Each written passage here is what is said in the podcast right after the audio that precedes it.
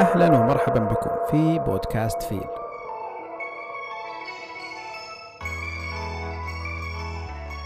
أنا حاتم المطيري، راح أشارك معكم محادثات مثيرة للاهتمام، أتمنى أنكم تستمتعون.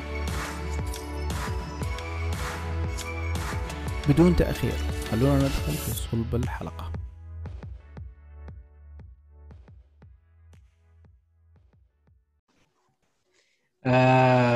نبغى نكمل تاتش اون على ما تكلمنا فيه المرة الماضية في لغة الجسد وما يمكن أن تعني لغة الجسد و أهمية أو عدم أهمية لغة الجسد.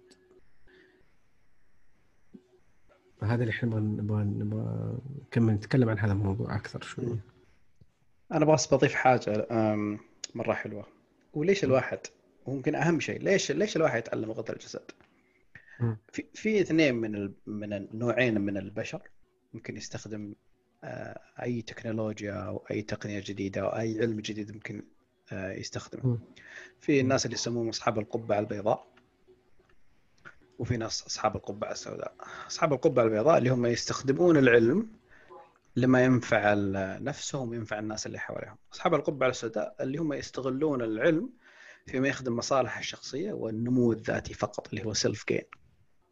وأيضا برضو ممكن يكون تخريبي أو يعني. مو بس تخريبي، برضو السرقة وكذا. في شيء لازم تعرف أنه أحيانا لغة الجسد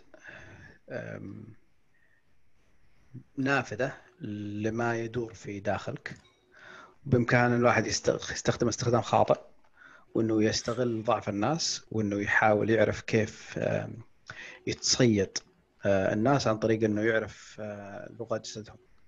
بينما في الحقيقة يعني احنا نجي من خلفية القبعة البيضاء، وأننا نستخدم الأشياء اللي ما ينفعنا احنا شخصيا وينفع الناس اللي حوالينا.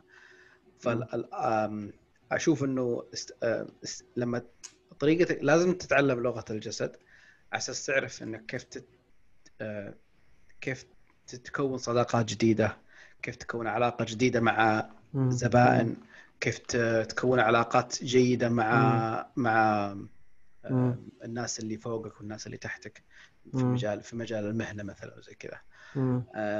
كان يقول هذا جون أبار، يقول احنا في الانتليجنس كوميونتي اكتشفنا انه يعني نجاح اكتشاف او كونك انسان يعني تحاول تراقب لغة الجسد، يقول الهدف الاول اللي يقول خلانا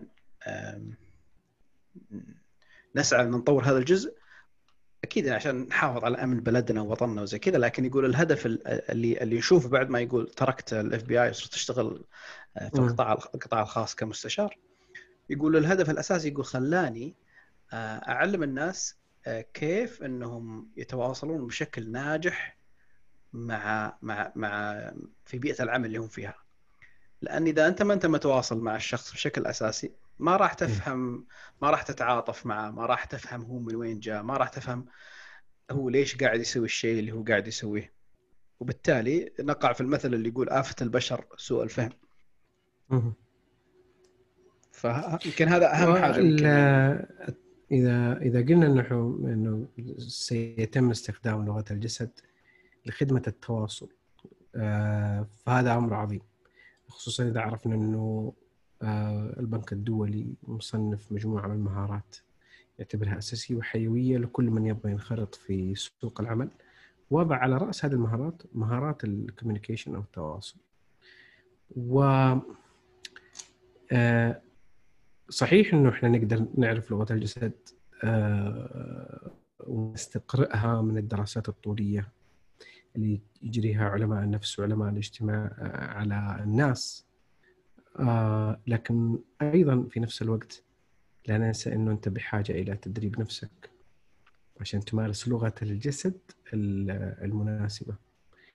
وفي يعني ملاحظة، أنا لأني قضيت فترة طويلة أدرس طلاب الثانوي اللي هم مرحلة المراهقة، أوج المراهقة يعني إذا صح التعبير.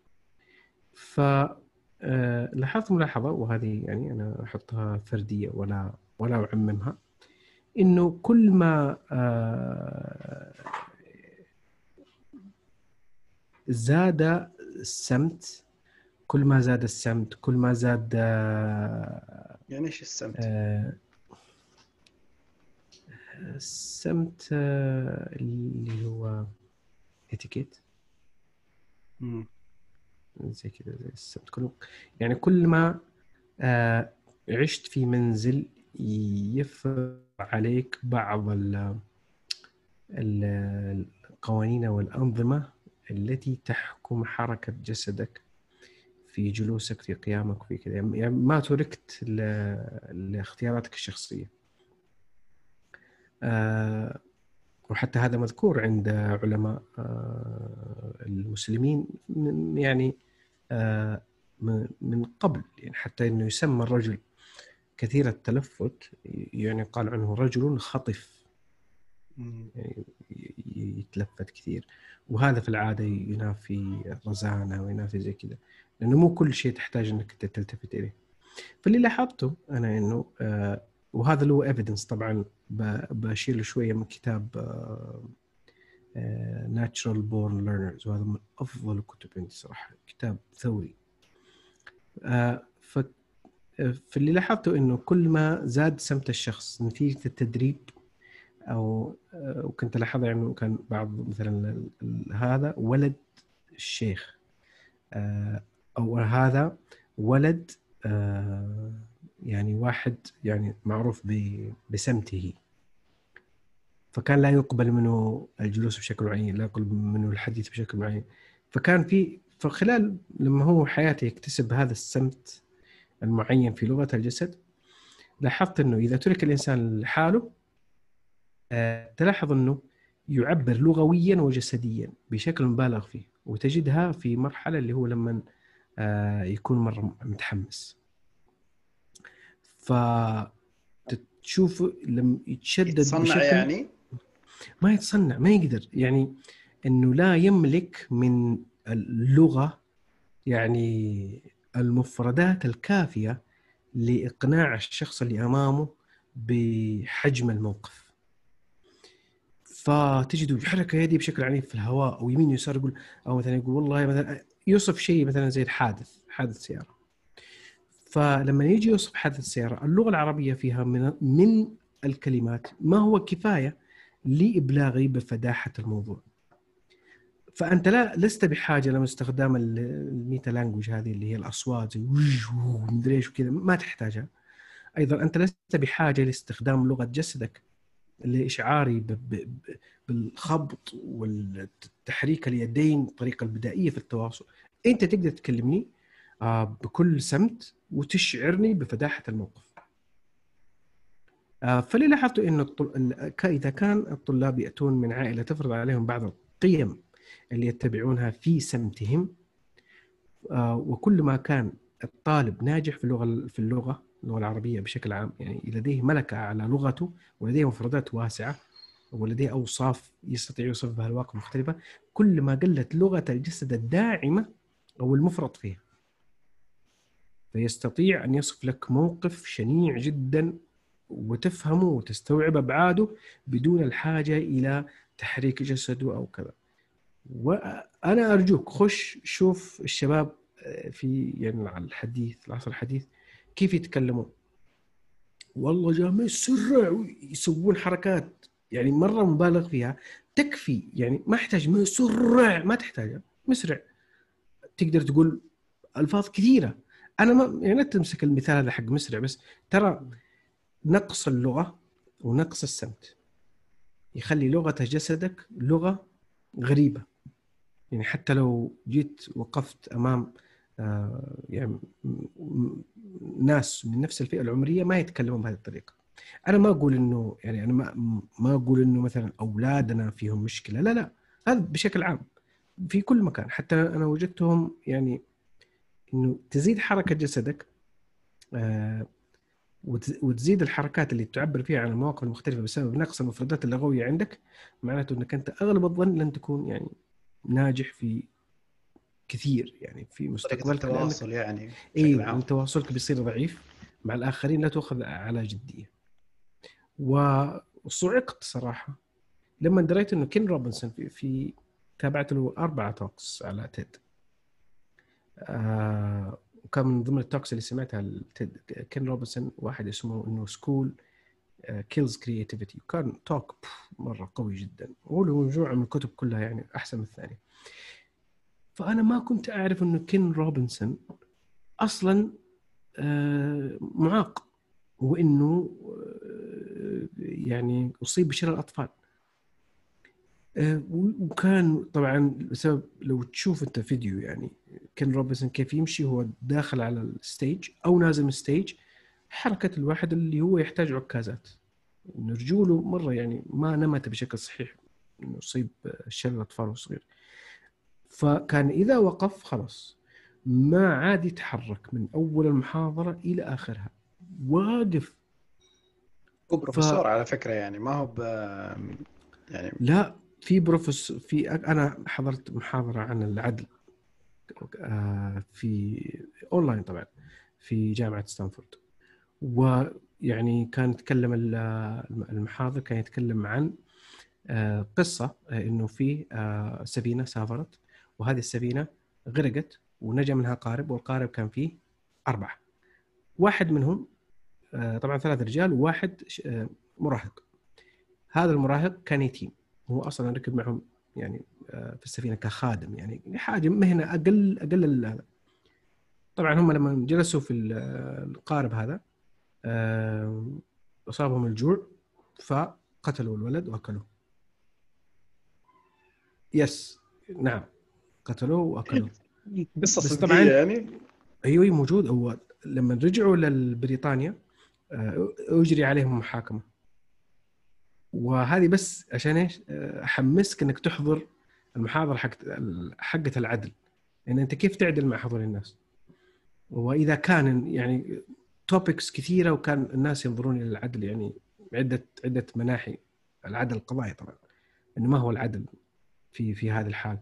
حالة أنا حاولت حتى أطبق عليها الشريعة الإسلامية ما قدرت أطبق عليها الشريعة الإسلامية بسبب نقص علمي، ليس خلل في الشريعة، بسبب نقص علمي. يعني أنا اعتقدت أني أنا لدي من العلم الشرعي أن أنا أقدر أقول أيوة نعم القتل حرام وكذا، وأنه إذا تعارض هذا ما يجوز لك أن تؤذي الآخرين، بالعكس أنك أنت يعني لو قال لك واحد اقتل نفسك ولا أقتل فلان، لا أقتل نفسي أنا ولا أقتل فلان ولا أضر المسلم الآخر. لكن الحالة هذه اللي جت في القارب كانت مرة معقدة وما استطعت. فالشاهد أن البروفيسور اللي في جامعة ستانفورد كان يمشط الستيج، وعاد ستيج كبير حق مسرحيات يسوون فيه بعض المسرحيات، كان يمشط الستيج من يساره إلى يمينه رايح جاي ما جلس. فليس أن المكان العلمية تخليك توقف مكانك. فلغة الجسد حقت كين روبنسون لم أجد مثلها في قوة الإقناع. كان يقوم المسرح ويجلسه، هو لا يحرك يديه كثيرا ولا يحرك قدمه كثيرا. أنا أخذت وقت كثير. لا بس الكلام مرة حلو، إنه أحيانا البيت اللي أنت تطلع منه يعلم كثير. ترى لو فكرت فيها في أشياء المدارس ما تعلمها للناس، يعني كثير من الأشياء تحصلها ميراث عائلي، وتحصل في عوائل مثلا ناجحين في حاجة ولا يمكن الشيء ذا يدرس مثلا لا في مدارس ولا في غيره. تجد أن الأسرة ذي مصرة على أنها تبقي هذا النوع من التقاليد أو النوع هذا من المهارة داخل العائلة، ما يطلع برا العائلة. يعني مثلا زي يعني مثلا على سبيل المثال مثلا كيف الواحد يشتغل كصناعة المال. كيف يعني في عوائل عندهم حرفة معينة وعندهم طريقة معينة في التعامل مع البزنس، ويشدون على أولادهم من بدري يدخلون في البزنس ويسوون أشياء، على الرغم من أنهم زيهم زي باقي الناس يروحون المدارس مع باقي زملائهم، يروحون كل مكان، لكن عندهم حاجة إكسترا ما هي موجودة عند غيرهم. فتجد أنه لأنهم يمشون بهذا النهج، لأنهم على نفس هذا الطريقة، تحصلهم مختلفين عن باقي العوائل. أعلم قصة واحد قالها لي واحد من زملائي في الرياض، يقول الرياض زمان يوم كانت حلل، يقول كان ساكن معنا ناس من عائلة العمودي، فيقول لي أنه يقول لي يوم الأيام عزمونا عائلة العمودي على أن نحضر زواج واحد من أولادهم. طبعا اللي تعرف من عائلة العمودي اللي كانوا جيرانهم كانوا تجار، ومعروف عنهم التجارة، وعندهم محلات وفاتحين بزنس يعني في كل مكان. فيقولوا احنا اللي كنا انعزمنا جيرانهم في الحارة نفسها، لكن احنا من الجنوب، يعني احنا أصحاب قبائل وكذا، وعاداتنا تختلف وكذا، وعاداتنا تختلف. فسألوهم قالوا طيب يعني احنا مجموعة الجيران متى نجي الزواج؟ ما سألوهم، لا والله ما سألوهم، قالوا خلاص احنا بنجي. فيقول بعد صلاة العشاء سألنا الجيران اللي موجودين يا شباب متى نروح؟ قالوا خلونا نروح الساعة 10. احنا ما نعرف عادات اهل العمودي، يعني يمكن نبغى نتاخر شوي قياسي وكذا، انتم معتادين الناس او واسطه الناس يعرفون الوقت يعني، ما نبغى نجي مره متاخر ولا نبغى نجي مره بدري، خلينا نجي 10. يقولوا يوم جت الساعه 10 طلعنا ركبنا سياراتنا ورحنا القصر، دخلنا القصر يقول ما في حد، لسه باقي يرتبون ويجهزون، ما حد جاء، ما بدأوا يجمعون 10 بالليل ما بدأوا يجمعون الضيوف الا بعد الساعه 12. بعد الساعه 12 بدأوا يوصلون الضيوف، بدأوا يجمعون، بدأ الحفل يجي، وهم ذول جالسين يعني قعدوا في القصر وهم قاعدين يرتبونه ساعتين قبل لا يبدأ الحفل الفعلي. العريس ما جاء لك الساعة 1:30 2 حاجة زي كذا. لا يا شيخ إيش القصة أقول لك، من اللي علمني يقول واحد من جيرانه، واحد من زملائي. كمل طيب. فيقول يعني أنا ما قاعد أتصنعها القصة زي ما قالت لي أقولها لك، وفي عبرة من القصة دي.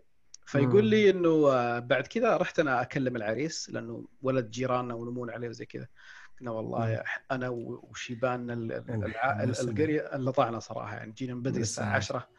قال لي شوف، حتى لو كان يوم زواجي اليوم مستحيل اني اترك محلي اقفل اليوم عشان شغلي. اوكي، تقفل محلك الساعة 11:30 زيك زي المحلات الثانية، وروح جهز زواجك وحضر زواجك زيك زي غيرك. الله، فتخيل إنه هذا النوع من التفكير كيف إنه يعني حتى يغلق السوق أنا راح أبقى حتى يغلق السوق، وبعدين أجهز وروح حتى في يوم زواجي. يعني قيمة العمل الحر وقيمة التجارة بالنسبة لهم، والالتزام والانضباط في العائلة كلها. يعني العائلة ذي كل عائلة العمودي يوم حضروا في الزواج يقول الكل جاء بعد الساعة 12، ما في حد جاء بدري. يقول احنا الوحيدين لأن احنا ما أنا من عائلتهم، لأن جيرانهم جينا بدري، كانوا متفقين. يقول أجل تبغانا يعني نقفل محل الولد أو نقفل محلاتنا عشان نحضر الزواج؟ لا، مستحيل. لا، فشوف كيف هذا النهج وهذه الطريقة المعينة في التفكير في عائلة معينة speaks volume، يعني تتكلم عن يعني قديش إنه في أشياء وقديش إنه في معرفة تلقاها الناس حصرية على بعض الناس، وإنها تلقاهم تدخلهم في هذا النوع من شوف، هي ما أعتقد إنها يعني ممكن ما لا يصح أن نسميها حصرية، بمعنى أنه جلسوا في ليلة ظلماء واتفقوا على عدم إخراج السر العائلي، بقدر أنه الثقافة يعني جلسهم أن الثقافة أنك أنت يعني إذا إيش تتوقع من ولد يعيش في مكعب أسمنتي مع عائلته فقط، وآخر لا يعيش مع جده ولا وأبوه اللي بيته واللي مثلا بين رفوف المحلات، والآخر هذلك الذي يعيش في بيت الشعر ولا يخلو بيت الشعر من الضيوف الجايين والرايحين. فهذه الأشياء تغرس فيك وتأثر. لكن اللي ما عندي شك فيه أنه لغة الجسد تتغير بسبب معرفتك. قديش عندك علم راح تتغير لغة جسدك. وبعض الأشياء بعد سن معين يصعب. إحنا في اللينغويستكس في اللغويات يصفها بعض العلماء زي مثلا واحد اسمه كراشن، يصف مرحلة في دماغ الإنسان يسميها Fossilization أو التحجر. طبعا التكلس أو التحجر متى يحدث؟ يحدث عند الإنسان تقريبا نقول عمره 21 اللغوي، تكلم لغوي، وقس على ذلك بقية المهارات. وكان في مجموعة من الخبراء في جامعة هلسنكي كانوا يقولون إن المرونة أو الطلاقة اليدوية يسمونها مانيوال ديكستيريتي، المرونة اليدوية راح توصل مرحلة تتحجر فيها عندك. وأنا يعني هذا رأيي الشخصي، إنه كلمة التحجر شوي صعبة، لأن إذا في الريسيرش قلنا شيء، قال لنا إنه مخ الإنسان يستمر في النمو لا يتوقف، يستمر في النمو، وأنت بإمكانك إن شاء الله روابط جديدة، وزي ما قلنا في الحلقة الماضية تتعلم أشياء جديدة، تزيد عدد الروابط الجديدة في مخك، وتصبح، لأن مخ الإنسان علائقي، فيصبح علائقي عالي، علائقي متقدم، يستطيع أن يرى العلاقات. في مثل بقطعك شوية، في مثل يقولك what bundle together fire together، غالبا داخل البرين الأشياء اللي تعطي إشارة في نفس الوقت، إشارة كهربائية حيوية، معناته أنها مرتبطة مع بعضها. فمن هنا جت فكرة أنه إذا تبغى تبني عادة جديدة اربطها مع عادة مستمرة بالنسبة لك. اللي هو شو اسم الكاتب اللي هو دانيال بينك في كتاب النودج، دانيال إتش بينك I think so. أنا ما أتذكر من اللي قالها، بس كان يتكلم عن النودجز، إنه أنت تستطيع أن تحدث فروق كبيرة جدا بهذه النودجز الصغيرة. وأذكر من ضمن النودجز اللي قالها أدت إلى زيادة تبرع اللي يصابون بحوادث السيارات بنسبة. ذكرتني بكتاب روعة جدا جدا جدا، إيمي كادي. إيمي كادي سوت كتاب اسمه Presence. طبعا الكتاب ترى يتكلم كثير عن فكرة لغة الجسد، كيف أن لغة الجسد تأثر. فتقول أنه البشر والبرايميتس بشكل عام كائنات سلطتهم في المكان سلطة تريتوري، يعني سلطة مكانية. الحيز اللي يشغله على قولتهم اللي يشغله الكائن أو الحيوان أو الإنسان يعبر عن قوته. فتحصل وضعية سوبرمان لما يحط يدين جنب بعض كذا، وضعية قوة.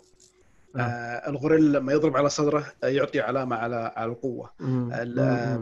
الطاووس لما يفرش، صح إنه يفرش ريشه بشكل عشان تزاوج، بس يفرش ريشه برضه مساحة أكثر إذا جاي يتنافس مع ذكر آخر، لأن غالبا الذكور هي اللي عندها الريش الكبير. فشغل المساحة حواليك تعطي إحساس بالقوة. فإيمي كادي تقول إنه في خدعة تقدر تسويها للبرين، بحيث إنه ترفع مستوى الثقة في نفسك بأنك تأخذ بوزيشن قوة، أو تأخذ لغة جسد سوبرمان أو سوبر وومن أو أيا كان. فلغة الجسد تعطيك إحساس عالي بثقتك في نفسك، بالذات إذا أنت محتاجها في يعني في قمة الحاجة، إنك على قولتهم في قمة الحاجة إنك تكون ثقتك عالية، مثلا لما تبغى تسوي مقابلة شخصية. فلما الواحد يبغى يسوي مقابلة شخصية، لما تكون ثقته عالية في الغالب نسبته أو إنه يكون له نصيب أعلى من هذه التجربة تكون مرة مهمة. فلو تخش وأنت نفسيتك أو ثقتك منخفضة أو إحساسك بثقتك مهزوز، تجدك ما تأدي الأداء اللي أنت تبغاه، وتطلع من الميتينج وتطلع من المقابلة الشخصية وأنت مثلا متضايق أو زي كذا.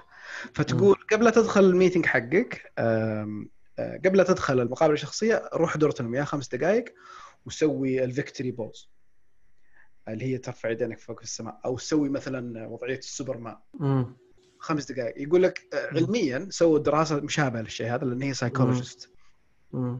فتقول إنه إذا سويت الحركة هذه، مستوى الكورتيزون اللي هو مستوى التوتر في جسمك ينخفض، ومستوى التستوستيرون أو الأستروجين على حسب جنس الشخص إذا كان ذكر يرتفع بالمقابل، وبالتالي تجدك نبضك ينخفض، وتجد تنفسك يصير أعمق، وتجد نفسك إنك مرتاح بشكل أكثر. ليش؟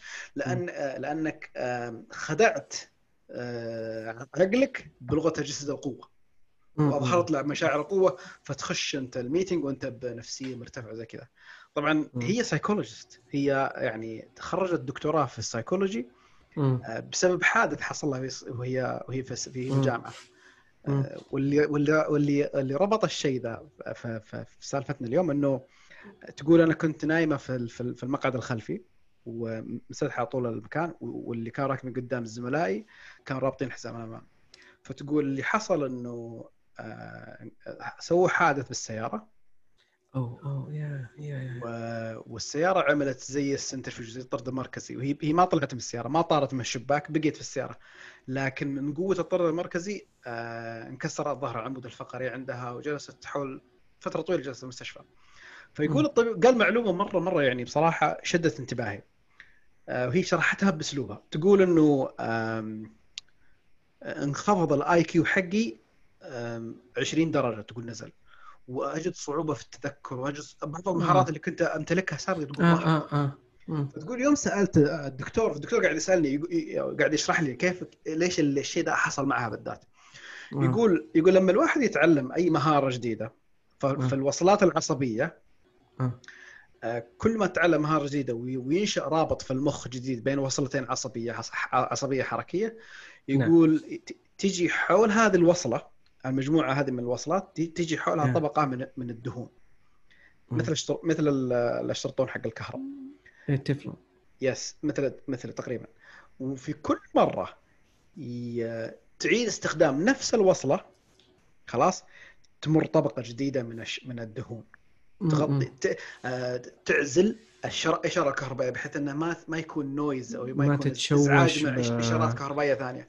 وتقول كل ما تمرست وتمرنت على هذه المهارة، سواء كانت مهارة عصبية عضلية أو مهارة ذهنية، تجد طبقة الدهون اللي تعزل هذه الإشارة الكهربائية تجدها مرة سميكة، لدرجة أنك تيجي تسويها بدقة عالية. وهذا يفسر أنه التمرين يخليك ماهر في المهارات العصبية العضلية. يعني مثلا واحد يعزف موسيقى ويحتاج توازن العصبي العضلي والوصلي يعني العضلي والحركي. نفس الفكرة لما تسوق سيارة تطلب منك عدة مهارات، انك تنظر في مكان معين وتستخدم يدك اليمين ويدك اليسار ورجولك وزي كذا. فكل الحركات تتحرك في وقت واحد، تطلب كوردينيشن عالي، فتبدأ تعزل الإشارات ذي مع بعض وتبندل together fire together. فتقول اللي حصل لها بسبب الحادث انه بسبب الطرد المركزي العالي داخل السيارة، بسبب الحادث جميع طبقات الدهون اللي كانت على جميع الوصلات العضلية انفكت. اوكي. وبالتالي فقدت قدرتها على ان الوصلات نفسها اللي كانت موجودة كأنها رجعت طفل. يعني ما رجعت طفل، هي تقول ان الاي كيو حقي نزل 30 درجة او 20 درجة حاجة زي كذا، بس تقول اقدر اكتب، اقدر اقرا، بس تقول قدرتي على التركيز كانت صعبة، قدرتي على اني اسوي حاجة تقول اصعب بكثير من، يعني اخذت تقول درست البكالوريوس لحالة في 7 سنوات، بينما كان يعني زملائها تخرجوا قبلها 3 سنوات او 4 سنوات حاجة زي كذا، على اساس انها تلحقهم وتتخرج.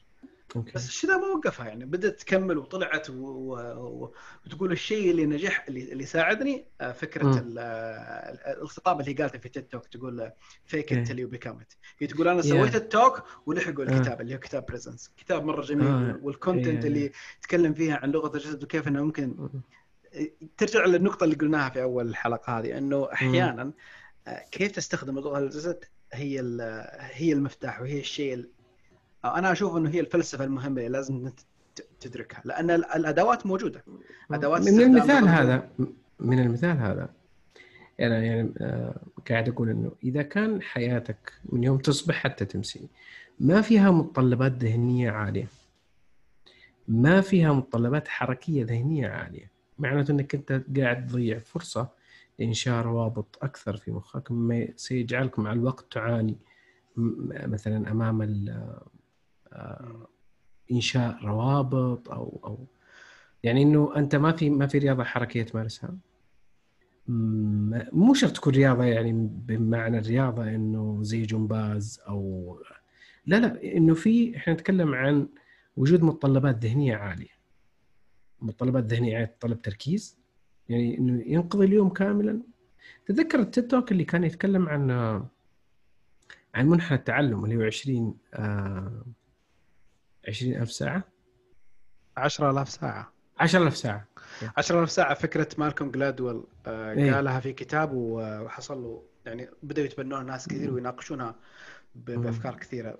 أعتقد هو ما هو أشار له، هي أصلا هي إذا أنا ذاكرتي ما خانتني هي أصلا دراسة أجريت على لاعبي الأولمبياد ما بين تقريبا في خلال 20 سنة، فكانوا يأخذون اللاعبين اللي حصلوا على الميدالية الذهبية في الأولمبياد وكانوا يعني يجرون لهم استبانة، وكانت الاستبانة يسألونهم فيها إنه كم احتجت من الوقت حتى حصلت على الميدالية الذهبية. أخذوا السباحين، أخذوا الرماة، أخذوا الجري، أخذوا المهارات اللي مرة كانت عالية. وبعدين من هذه الدراسة جمعوا الداتا واكتشفوا إن كل اللي حصلوا على الميدالية الذهبية احتاجوا إلى 10,000 ساعة من العمل، حتى التركيز حول نفس ال إحنا نتكلم عن واحد يعني أنا فهمت الحين، لأنه اللي ذكره في الكتاب حقه اللي كان يتكلم فيه كان يقول هل فعلا 10,000 ساعة هي الشيء اللي هي تخلي الناس يعني فعلا إنه يقدرون يوصلون للنجاح؟ يعني كتاب الأوتلايرز هو كان يقول إنه يعني كثير من اللي من الناس اللي لهم بصمة في تاريخنا الحاضر كانوا محظوظين، مو فقط أنه وجود 10,000 ساعة هي كفيلة بأنه تخليه أيضاً هنالك البارز في مجاله واللي خلاها يعني أيقونة في الشيء اللي هو يعني برع فيه وعرف عنه، لكن الشيء اللي خلاه كان لديهم وصول إلى أنه كان محظوظ، كان فيه نوع من الحظ لا يمكن تفسيره، لكن يختلف من قصة لقصة. يعني مثلا قصة بيل جيتس، كان محظوظ أنه كان في مدرسة فيها سلك جاي من جامعة ام اي تي، سلك انترنت، وكان وموجود في معمل الحاسب، ولا حد كان يستخدم معمل الحاسب، وما حد كان يؤمن، حتى أبوهم كانوا يبغون يطلع محامي، وما كان أحد يبغاه أنه يكون مبرمج، لكنه كان يضحك على أبوه وأمه، كان يروح في الليل يبات طول الليل على قدام التيرمينال حق غرفة المدرسة، إذا جاء قبل الصباح قبل وقته ما هو يصحى يروح ينسدح في سريره ويغطي نفسه باللحاف على أساس يبين لأمه أني أنا نايم، يقوم متصحي فيقوم يلبس ويروح يرجع المدرسة مرة ثانية، فكان يسهر أيام طويلة على أساس أنه يشتغل أنه يكتب الكود ويكتب السكريبت اللي كان يكتبه أو يبرمج بشكل عام، يتعلم اللي يتسلق في المنحنى حق 10,000 ساعة. في نفس الوقت ما في إنسان في المدينة كلها كان عنده أكسس أنه يكون عنده كيبل الإنترنت، كان لديه وصول إلى الإنترنت، وحتى برضه هو كان جنبهم المكتبة حقت واشنطن، والمكتبة الببليك لايبرري كان فيها IBM كمبيوتر كبير، أيضا كان يكمل في تدريبه، ونقلوا جنب المكتبة فكان وهو دحين مشكلة. إحنا بننحرف لما نتكلم عن القيم الشاذة اللي كتابه Outliers مالكوم قلادويل، القيم الشاذة اللي تؤدي لنجاح الآخرين، بس لو ركزنا على 10,000 ساعة وتكلمنا عن إنه أنت بحاجة إلى التمرر فيما 10,000 ساعة تقريبا كم، قرابة 7 من 5 إلى 7 سنوات، حسب أنت كم تقضي ساعة في هذه المهارة. العجيب إنه لما سووا له جراف البيانات هذه، الداتا هذه حقت 10,000 ساعة، لما سووا لها منحنى كذا وسموه رسم بياني، وجدوا إنه فيه صعود سريع جدا في أول 20 ساعة. أول 20 ساعة حتصعد صعود كبير جدا، إلى أنها كنت يعني أقول للناس اللي يجمعهم طلابي، أقول هذه 20 ساعة هي بداية الاحتراف. إذا أنت قضيت 20 ساعة هذه على التعلم عن البرنامج الفلاني، أو على المهارة الحركية أو المهارة الذهنية، إذا قضيت 20 ساعة فأنت ستضمن أنك في بداية الاحتراف، وستضمن أمر آخر أنك ستكون في الوسط المدني اللي أنت عايش فيه تكون من الأفضل. يعني يفترض أنت مثلا في مدينة الجوف، فستكون المرجعية الأولى في مدينة الجوف في تنس الريشة مثلا، لأن المجتمع طبعاً من فيه اللي يمارس هذه الرياضة مثلاً، وكم منهم اللي قضى 20 ساعة، فتكون على الأقل بداية الاحتراف. حتى إن في واحد من أصدقائي يقول نيتشز are the reaches، يعني إنه فين تروح أنت. النيتش اللي هم مجموعة من الناس مهتمين بمجال معين، أنت إذا قضيت 20 ساعة تتعلم مهارة ما، حكيني عن أنت تعلمك لغة البايثون، لغة البرمجة البايثون. ما تعلمت البايثون كبايثون، يعني تخصصي يجبرني إني أتعلم كل اللغات وكيف كيف أعرف السنتاكس الأساسي أو المفردات الأساسية لأي لغة أساس أقدر أعرف فين المشاكل. لكن ما يعني أنا ما أكتب، أعرف الأساسيات كيف أكتب أي برنامج بلغة البايثون، لكن ما قد كتبت برنامج لأنه تخصصي يعتبر applied، يعني يعتبر تطبيقي. لكن على أساس إني أتعلم الشيء ده انجبرت إني أدخل أدور كوميونيتي، أدور نيتش. هذا النيتش يعلمني فين الناس اللي يقضون أغلب وقتهم على أساس يكتبون كود، وين الشبكة الاجتماعية حقت المبرمجين، وين منحنى التعلم هذا. وهذا أنا كنت أقوله أكثر، وأقول يعني إنه منحنى التعلم صح إنه 20 ساعة قليلة، يعني بس 20 ساعة وأصير أرسم رسم حلو انطباعي كويس، أقدر يعني أشوف شيء وحاكيه على الورق، أقدر أستخدم برنامج After Effects، أقدر أبرمج بلغة الجافا سكريبت، أقدر أتكلم لغة فرنسية. 20 ساعة بس، إيه نعم 20 ساعة كافية، لكن 20 ساعة لا تبدأ حتى تعرف هدفك التعلمي، وإذا حققته أنه تحقق، وإذا ما حققته أنه ما تحقق.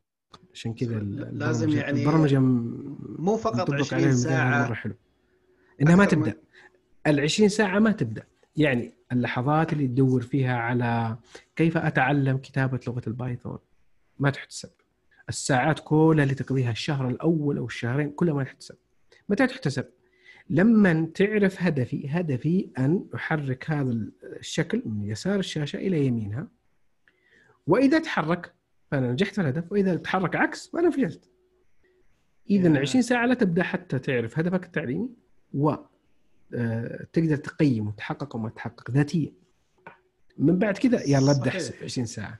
أنا دخلت اليوتيوب أدور على ناس يعلموني كيف أشتغل في البايثون، كيف أتعلم البايثون. اكتشفت أنك تتعلم البايثون وتتعلم أي لغة برمجة من اليوتيوب أو تتعلم مباشرة من كتاب ما راح يعطيك أي شيء إذا ما كان عندك أنت بروجكت تشتغل عليه بنفسك. فكل اللي تتعلمه ما له تطبيق مباشر، وبالتالي أجد صعوبة. أنت دخلت في موضوع شائك اللي هو وهو حتى أنا أذكره في كتاب حق Algorithms to Live By، لوغاريتمات تعيشوا بها. فكانوا يتكلمون عن نظريتين: أتعلم كل شيء، وأجدول نفسي كما نعرف. عمره ما اشتغلت معايا هذه. أوكي أنت اسمع، أمشي في سلم المعرفة اللي يحددوا الخبراء، رسموا المناهج والخطط في مجال، أي مجال. أوكي، وأمشي في هذا السلم حسب ما قالوا أنك أنت ستحتاج. سووا المعرفة بشكل، إذا افترضنا أنهم رتبوا معرفتهم بشكل متدرج في الصعوبة، يعني بدأوا يعلموا كثير. خذ مثلا زي الرياضيات، قانون الجولديلوك رول، اللي هو إذا بتتعلم حاجة تتعلم حاجة أصعب من اللي تعرفها بشوية. أوكي الجولديلوكس، حنتكلم عن الجولديلوكس. حلو، جولديلوكس طبعا بس العلم هي قصة البنت. القصة أعتقد هي من الثقافة الألمانية، هي البنت اللي إحنا نعرفها في فيلم كرتون، البنت والثلاثة دببة، اللي راحت إلى منزل الثلاثة دببة فوجدت فيه حساء حار كان حق بابا بير، وحساء بارد كان حق ماما بير، وحساء معتدل الحرارة اللي هو حق بيبي بير، وكذلك السرير القاسي والناعم جدا ومتوسط النعومة. وكانت جولديلوكس تختار دائما المتوسط. اسمها جولديلوكس البنت اسمها جولديلوكس. فالمبدأ اللي خذوه للتعليميين يقول إنه اجعل التعلم في مبدأ الجولديلوكس، أي أنه في صعوبة محتملة، لأنه لو زادت شوية بس على طول يقفل المخ، يقفل ما راح أنت بتصاب بالإحباط. أول ما يعني حتى أي واحد يكتب البايثون يخش على يوتيوب توتوريال يعلمه كيف يكتب اللغة البرمجية لواحد متقدم جدا. مجرد خوضك لهذه التجربة يصيبك بالإحباط، لأن هذا ما هو صعوبة معقولة أو تحدي معقول، لا هذا صعوبة مستحيلة بالنسبة لك أنت. هذا مبدأ الجولدلوكس. هذا هو القسم الثاني. القسم اللي الأول برجع له، بس القسم الثاني هو هذا اللي هو الجولدلوكس، أي أنك تتدرج في سلم معرفة متدرج في الصعوبة وتمشي في مسار تعليمي. حلو، هذا الجزء الأول، وهذا الجزء هو الذي يقوم عليه النظام التعليمي في العالم في كل المواد، خصوصا التعليم الأساسي. التعليم الأساسي مو بس حتى في المدارس، حتى لو واحد راح من قال بتعلم أعزف بيانو، تروح مدرسة خارجية برا حتى يمشونك على منهج هذا، نفس المنهاج، متدرج الصعوبة إلى ما توصل أعلى مرحلة. وهذه ترى فيها جزاف كثير، يعني إنه في ناس يسوون مناهج كذا بس إنها ليس مدرجة في الصعوبة، ولا يعني ما تبني مخ الواحد. فإحنا بنقول إن نفترض إن الذي صمموا هذا المنحنى التعليمي في أي مجال تبغاه في الحياة، ناس صمموه بشكل جيد متدرج في الصعوبة وعلائقي، ويبدأ من المفاهيم، يبدأ مفاهيم عامة زي الطلاب في سنغافورة لما بدأوا يتعلموا. ترى سنغافورة قفلوا أبوابهم 40 سنة ولا يدخل أي خبير تعليمي ولا حد يعلمهم كيف يعلمون.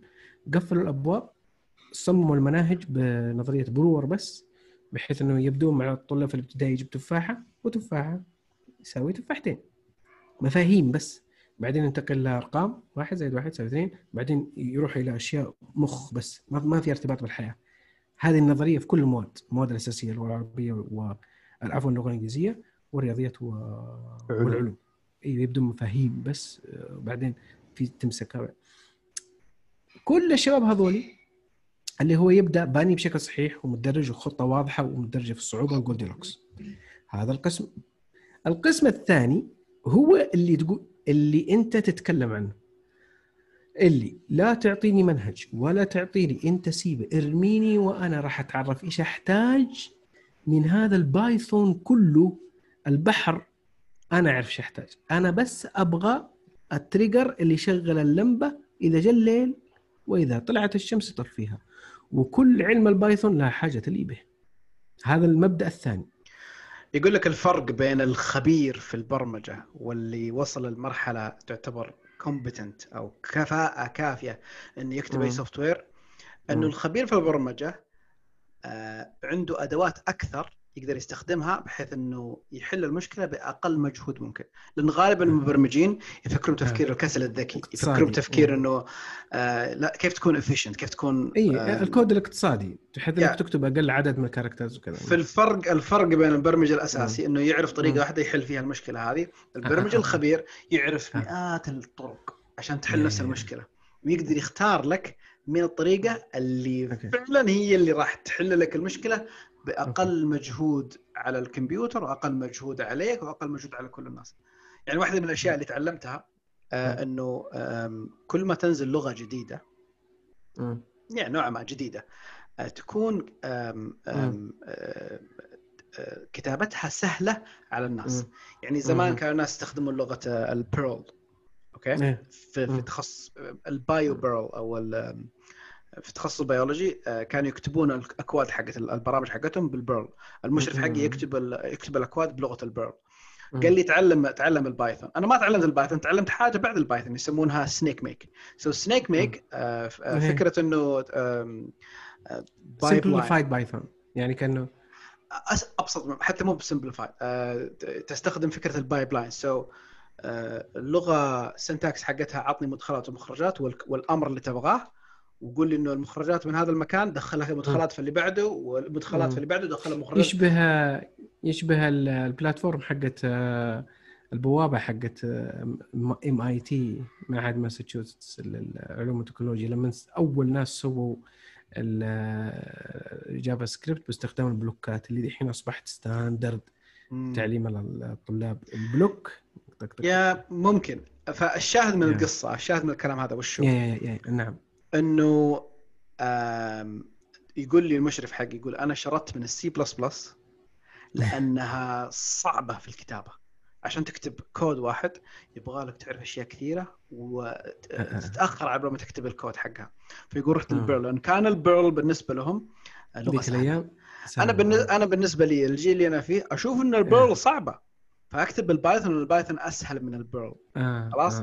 وكل ما وهذا الغالب على كل التكنولوجيا، تجي تكنولوجيا جديده بطيئه في التنفيذ لكن سهله في الكتابه، وتجد الناس مستعدين انهم يتنازلون عن سرعه التنفيذ، المعالجه، سرعه المعالجه على سهوله الكتابه، لان سهوله الكتابه تفتح لك المجال بسرعه انك تخش وتحل مشاكل كثيره. يعني لو بتكتب الحين سكريبت قوي بالبايثون راح ياخذ منك وقت طويل، لكن لو تكتب بالسي بلس بلس مثلا راح التنفيذ يكون سريع جدا، راح تجد نفسك سمود وناعم مره قوي. بس يعني صعب انك تتعلمها لانها لغه معقده، او السنتاكس حقها اصعب من البايثون. احنا يعني يمكن انا اتكلم عن نفسي، احنا ناتي من يعني خلفيه حريصه، واجد هذا في كل من يعني اقابله، اللي هو ما نبغى الا السنه، ما نبغى الا الافضل، ما نبغى الا كل شيء، ما نبغى.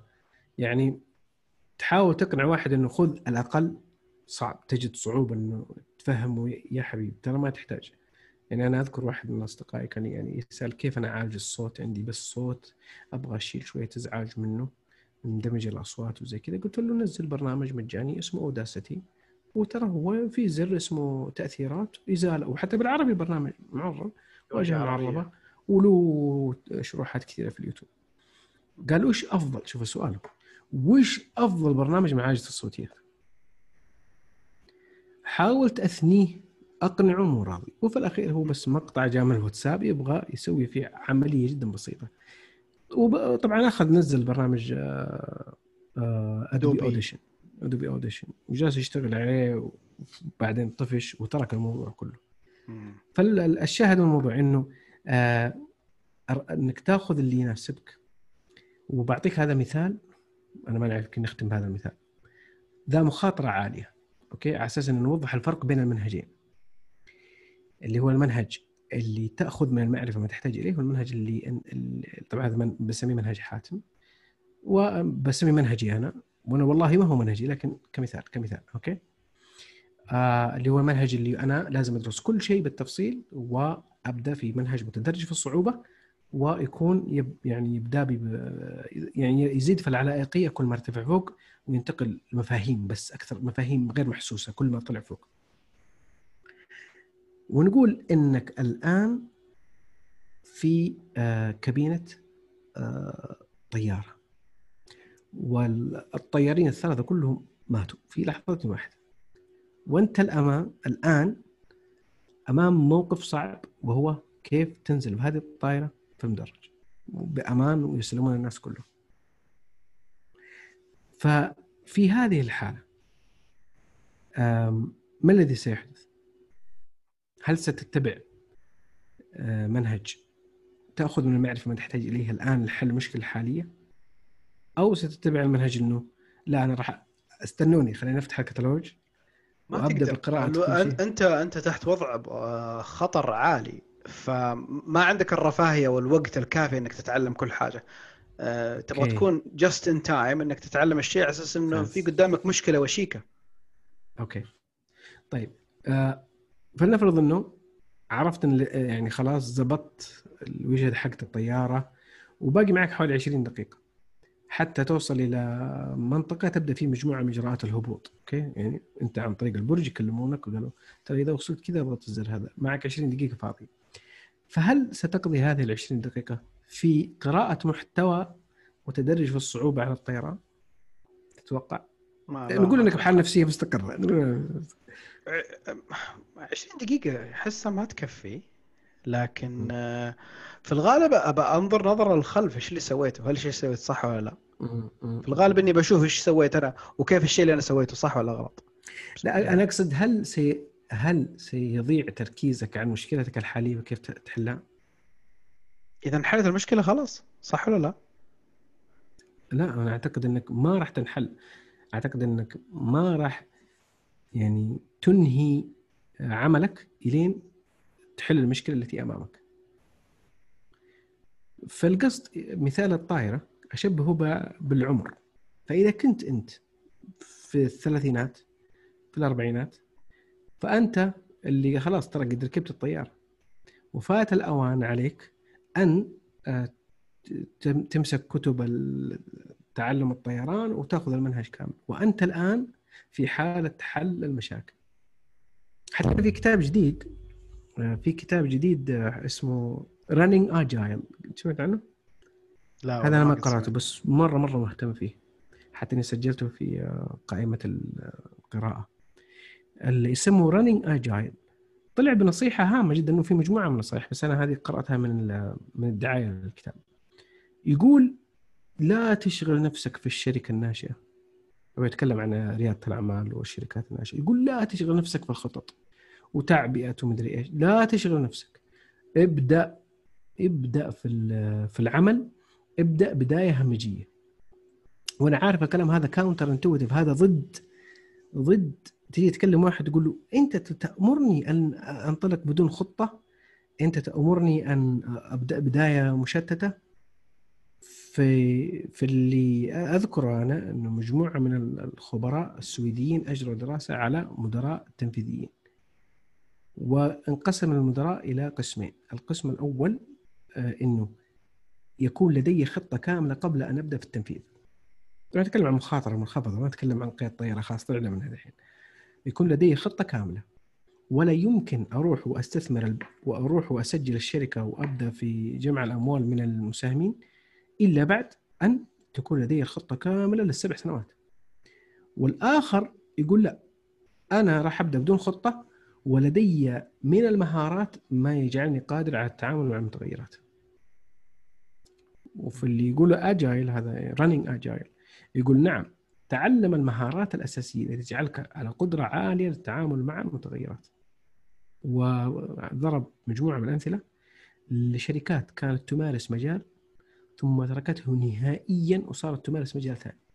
شركة كانت تمارس أصلاً مجال الخشب، قص الخشب، كان عندها طواحين، هذه ما طواحين، المل اللي يقصون فيها الخشب وكذا، ثم تحولت إلى شركة أثاث مكتبي، ثم تحولت إلى شركة ورق، ثم تحولت إلى شركة برمجيات مكتبية، ثم تحولت إلى شركة خدمات لوجستية. يعني فخلال حياتها تحولت، طبعاً شركة رابحة جداً، بس خلال 100 سنة اللي عاشتها تغير مجالها تماماً. سميها سايمون سينك The existential flux.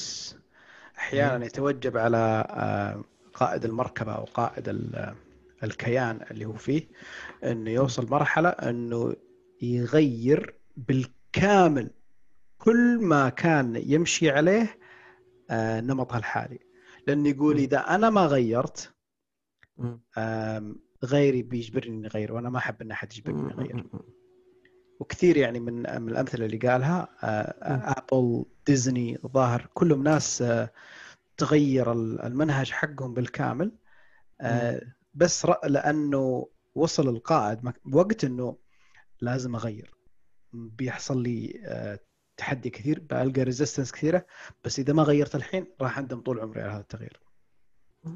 عجبتني فكرتك يوم تقول لي أنه أنت إذا صرت في هذا المرحلة من العمر، يعني أوردي قطارت الطيارة وكل اللي عليك تتعلمه أو إيش اللي يلزمك عشان تتعلم وكيف ممكن تنطلق. أنا أبغى أسألك سؤال برضه يعني يمكن مرتبط بهذا الشيء. هل فيه عمر، هل تظن أنه فيه عمر معين للتعلم المستمر؟ اللي عليها البحث العلمي هو نشر في كتاب Natural Born Learners، يقول إنه لا يوجد، إنك ستظل متعلما مدى الحياة.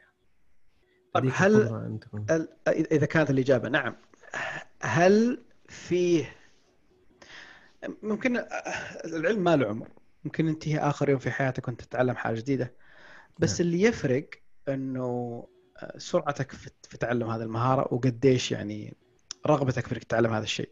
فيه في كونسبت يسمونه Exploration Exploitation Trade-off. أو يسمونها المقايضة بين الاكتشاف والاستغلال أو الاستثمار أو الانتهاز أو الانتهاز. Exactly. So الفكرة يقولوا إذا أنت في مرحلة في حياتك ما تعرف إيش تبغى تسوي، ما تفرق العمر، ما يفرق المكانة، ما تفرق مهنتك، ما تفرق، أهم شيء أنك أنت في مرحلة ما تعرف إيش تبغى. فيقول الأفضل أنك تكرس أغلب ما يجي، أغلب ما يجيك، أغلب ما يدخل عليك في الإكسبلوريشن، وتحاول تكتشف فرص جديدة وتعرض نفسك لفرص كثيرة، بحيث أنك تعرض نفسك لناس جدد، تعرض نفسك لأماكن جدد، تعرض نفسك لمهارات جديدة، تعرض نفسك لأشخاص، تحط نفسك في مركز الحدث عشان تكون قريب من التقاط الفرص الجديدة. ومجرد ما تمسك فرصة وتمسك فيها وتظن أن هذه الفرصة هي شيء مناسب، شيء مرة حلو، الأفضل لك أنك تمسك هذه الفرصة وتخش exploitation، فتأخذها وتحاول تعمق فيها إلى حد ما توصل لنقطة ممكن ما توصل لنقطة اللي هو لا يمكن أنك تحسني حاجة. يعني مهما سويت في هذا المجال اللي أنت دخلت وغصت فيه، خلاص وصلت مرحلة لا يمكن تحسني حاجة، وخروجك منه ما راح يأثر من بقائك. سو إذا وصلت للمرحلة هذه يفضل أنك ترجع إلى السطح مرة ثانية وتعيد تبحث عن فرص جديدة وتشغل الإكسبلوريشن مود. تأييدا لكلمة إنه ستصل إلى مرحلة لا تستطيع تغيير الكثير، إنه في المنحنى حق التعلم اللي هو 10 ساعة الغالب، لا بعد 20 ساعة يقول، يعني أذكر مالكوم قلادويل قالها، أو إنه اللي ألفوا الدراسة الأصلية قالوها، إنه بعد الثلاث سنوات الأولى بعد قضاء المنحنى السريع حق الصعود، ثم بعدها تبدأ تمشي، بعدها يصبح النمو يعني بطيء جدا بالنسبة لك، يعتبر بلاتو، في الغالب يكون بلاتو، يعني أيوة هو هذا البلان. فيصبح الفرق بينك من سنة إلى سنة أخرى هو بس إنك قدرت تزيد جزء من الثانية في دورتك حقة السباحة الثالثة، بس هذا التطور اللي صار في مستواك السابق زي كذا. فأيوه فعلا تقدر تخرج. هذا يعتبر بالنسبة لي أنا أشوف هذا يعني مجال التحسن. يعني لا أنا ما أقول هذا، أنا أقول يعني لما أنت قلت إنه اعرض نفسك، ما قلت عرض نفسك، قلت أنت عرض نفسك للفرص. أنا بقول حاجة ثانية، مو بس عرض نفسك للفرص. قد سبق أنا وأنت تكلمنا عن اللي يسمونه multidisciplinary knowledge، أو المعرفة. هذه غيرت فلسفتي بالكامل. اللي هي المعرفة متعددة التخصصات. التخصص فلما تقول اعرض نفسك، أحب أضيف على هذا أن تقول اعرض نفسك إلى تجارب أخرى، أشخاص آخرين. أنا أقول بضيف على هذا أيضا اعرض نفسك على مجال ثاني. وأنا أذكر أنا أتول جواندي اللي هو مؤلف كتاب The Checklist Manifesto، جاب التشيك. هو طبيب قلب، لا هو طبيب جراح أطفال، هو جراح أطفال صح؟ اعتقد وجاب قائمه الشطب اللي اسمها تشيك ليست، اللي تشيك تشيك تشيك تشيك كل ما سويت حاجه. جابها من علم الطيران، واكثر من علم، جابها من برا، من المالتي ديسبلين. الشيء هذا جالس ياثر فيني بشكل مباشر في تخصص الدكتوراه اللي قاعد ادرسه الحين.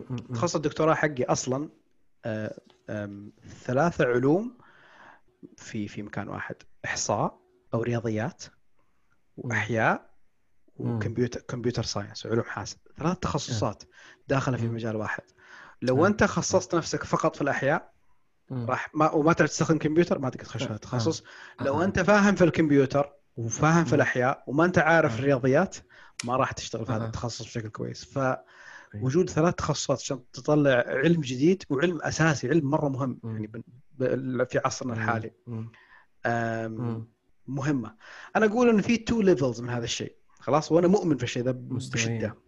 المستوى الأول إنك تكون actively، تكون بشكل نشط تبحث عن ناس خارجين عن تخصصك. إذا أنت وصلت مرحلة إنه أنت معزول في البيئة اللي حواليك. جميع يعني أنت مثلا معلم، وجميع اللي يحيطونك في تجاربك الشخصية وتجاربك اللي تغير قراراتك، وش تشتري وش تأخذ وش تأكل وش تقرأ وش تطور وش المهارات الجديدة. إذا كل الانفلونس اللي حواليك كلهم معلمين، بالتالي ما راح تطلع من العرف العام. يصير عندك تنوع. لكن مجرد ما رحت تكتسب، تروح أنت وتجلس مع مهندسين، تروح تجلس مع علماء نفس، تروح تجلس مع علماء رياضيات، تروح تجلس مع فنانين، تروح تجلس مع ناس خارج عن نطاقك، راح تكتسب الشيء ذا. تدري هذا وهنا جمال الكتب، ترى هنا جمال الكتب طب ايش الليفل اللي انا اشوفه افضل من هذا الليفل اللي انت فيه؟ اللي يسمونه النون باوندري انفايرمنت او نون باوندري ليرنينج. هذا يعتبر أنا أشوفه ليفل أعلى من الليفل أنك أنت.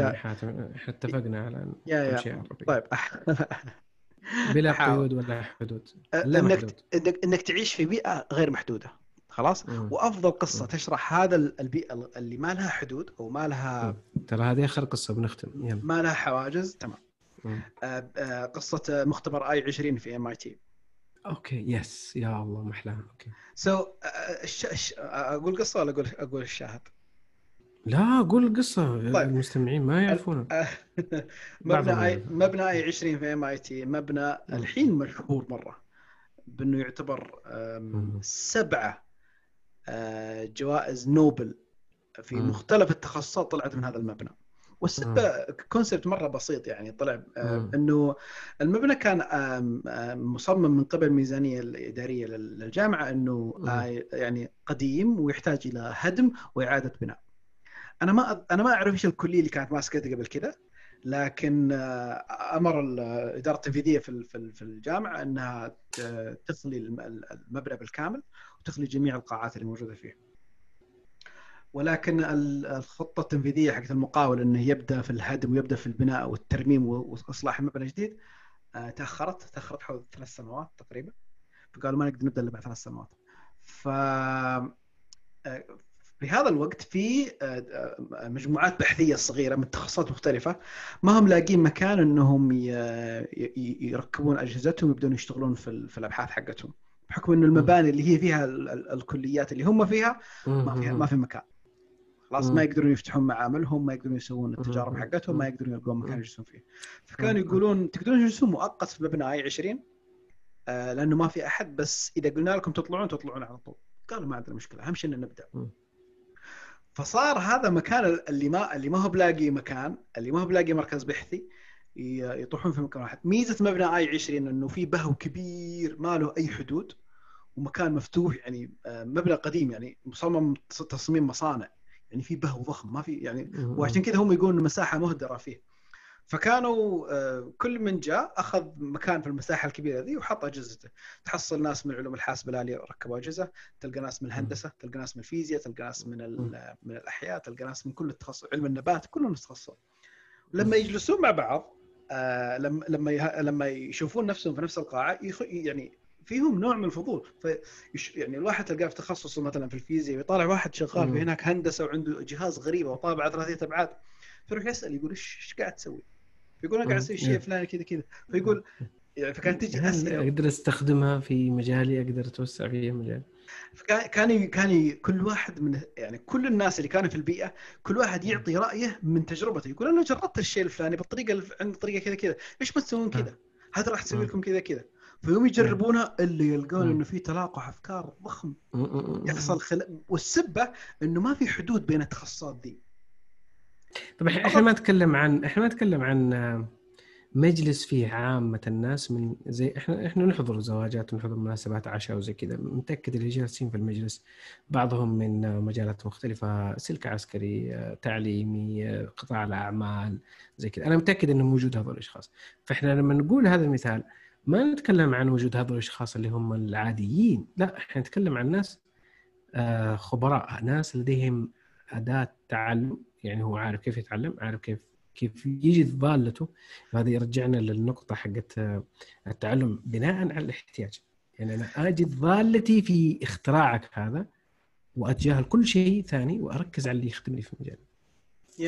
الشيء الثاني اللي ممكن صعب انك تقارنه بالمثال اللي انت قلته في الزواج مثلا، انه في الظروف الاجتماعيه غالبا هذول الناس يمكن تشوفهم مره واحده في الحياه، يعني يمكن مره واحده كل فتره طويله كل سنه. أي انت عاد لا تحجر لي، هو صحيح ما حق انه ما راح يجد الوقت.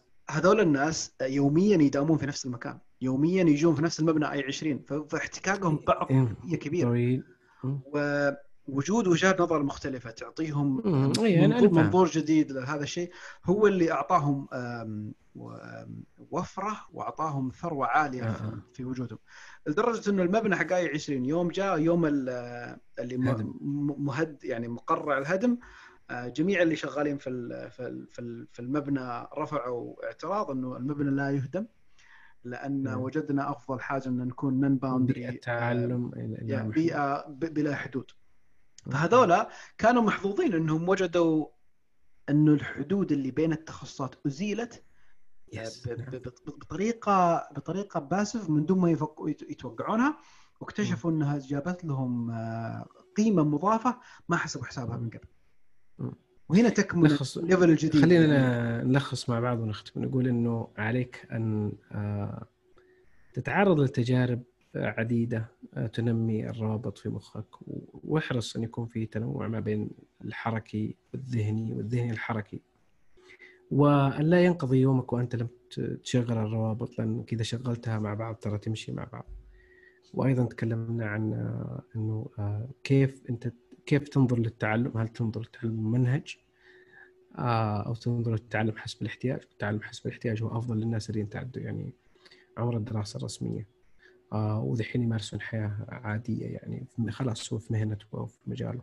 وأيضا تكلمنا عن أنه اعرض نفسك لتجارب جديدة وأشخاص جدد، بس كن على حرص أن يكون هؤلاء الأشخاص خبراء وتستطيع الاستفادة منهم، ولازم يكون مجال مختلف عن مجالك بعيد، وفي نفس الوقت أن تمتلك نمط الذهن المناسب إذا وضعت في هذا المجال، أن تستطيع أن تجد ما تريد وأن تشاهد ضالتك في هذا المجال الجديد وتنقلها بشكل كامل. وتكلمنا عن منحة التعلم إنه صح إنه طوله 10,000 ساعة، لكن أنت في 20 ساعة فقط تقدر توصل بداية الاحتراف. ونبهنا أن 20 ساعة لا تبدأ حتى تعرف هدفك وتعرف إذا كان تحقق أو ما تحقق، تقيم نفسك ذاتيا. وذكرنا بمجموعة من الكتب إن شاء الله نقدر نحطها في وصف هذا الفيديو. إن شاء الله راح نحط أغلب الكتب، راح أحاول قدر الإمكان نحط الكتب اللي ذكرتها في الحلقة هذه في الوصف. بس بضيف حاجة واحدة جديدة، إنه الميرش أو المنتجات فيل وصلت، اللي يبغى يشتري المنتجات يقدر يحصل وصف في الديسكريبشن أسفل. اللي يبغى يدعم ده بيدعم القناة ماديا، بحيث أن يطلعنا من الكالندر بيست كونتنت إلى أن نقدر نتخصص ونقدر نشتغل بشكل أعلى. يقدر يلقى حساب الباتريون في الديسكريبشن، وهذا شيء مرة مهم، لأنه أنا وأنت ما نقدر نخصص كل وقتنا في أن نسوي هذا المحتوى، نحتاج إلى شيء sustainable، لأنه أنا عندي أسرة وعندي دراسة وعندي عمل وكذا، وأنت برضو عندك نفس الظروف هذه. فوجود دخل ثابت يضمن لنا أن المحتوى قاعد يمشي بشكل كويس مرة حلو، راح يدعمنا أن نعطي المحتوى هذا ونخصص وقت كافي أن نقدر نشتغل فيه بشكل أكثر للمشاهدين. فهذه اللي بس أحب أضيفه يعني. أبد إحنا ما نستغني عن دعمهم حتى بالمشاهدة ومشاركة رابط الحلقة مع أصدقائهم والاستماع لها بشكل منتظم، وأن يبلغوا الناس أنه إحنا سمعنا حاجة حلوة. إذا أعجبهم اللي سمعوه يشاركونا مع الآخرين. أكيد. الله يعطيك العافية أبو هيثم. تستلم حبيبي. يلا الله يعطيك العافية. يلا في أمان الله، نشوفكم على خير. السلام عليكم.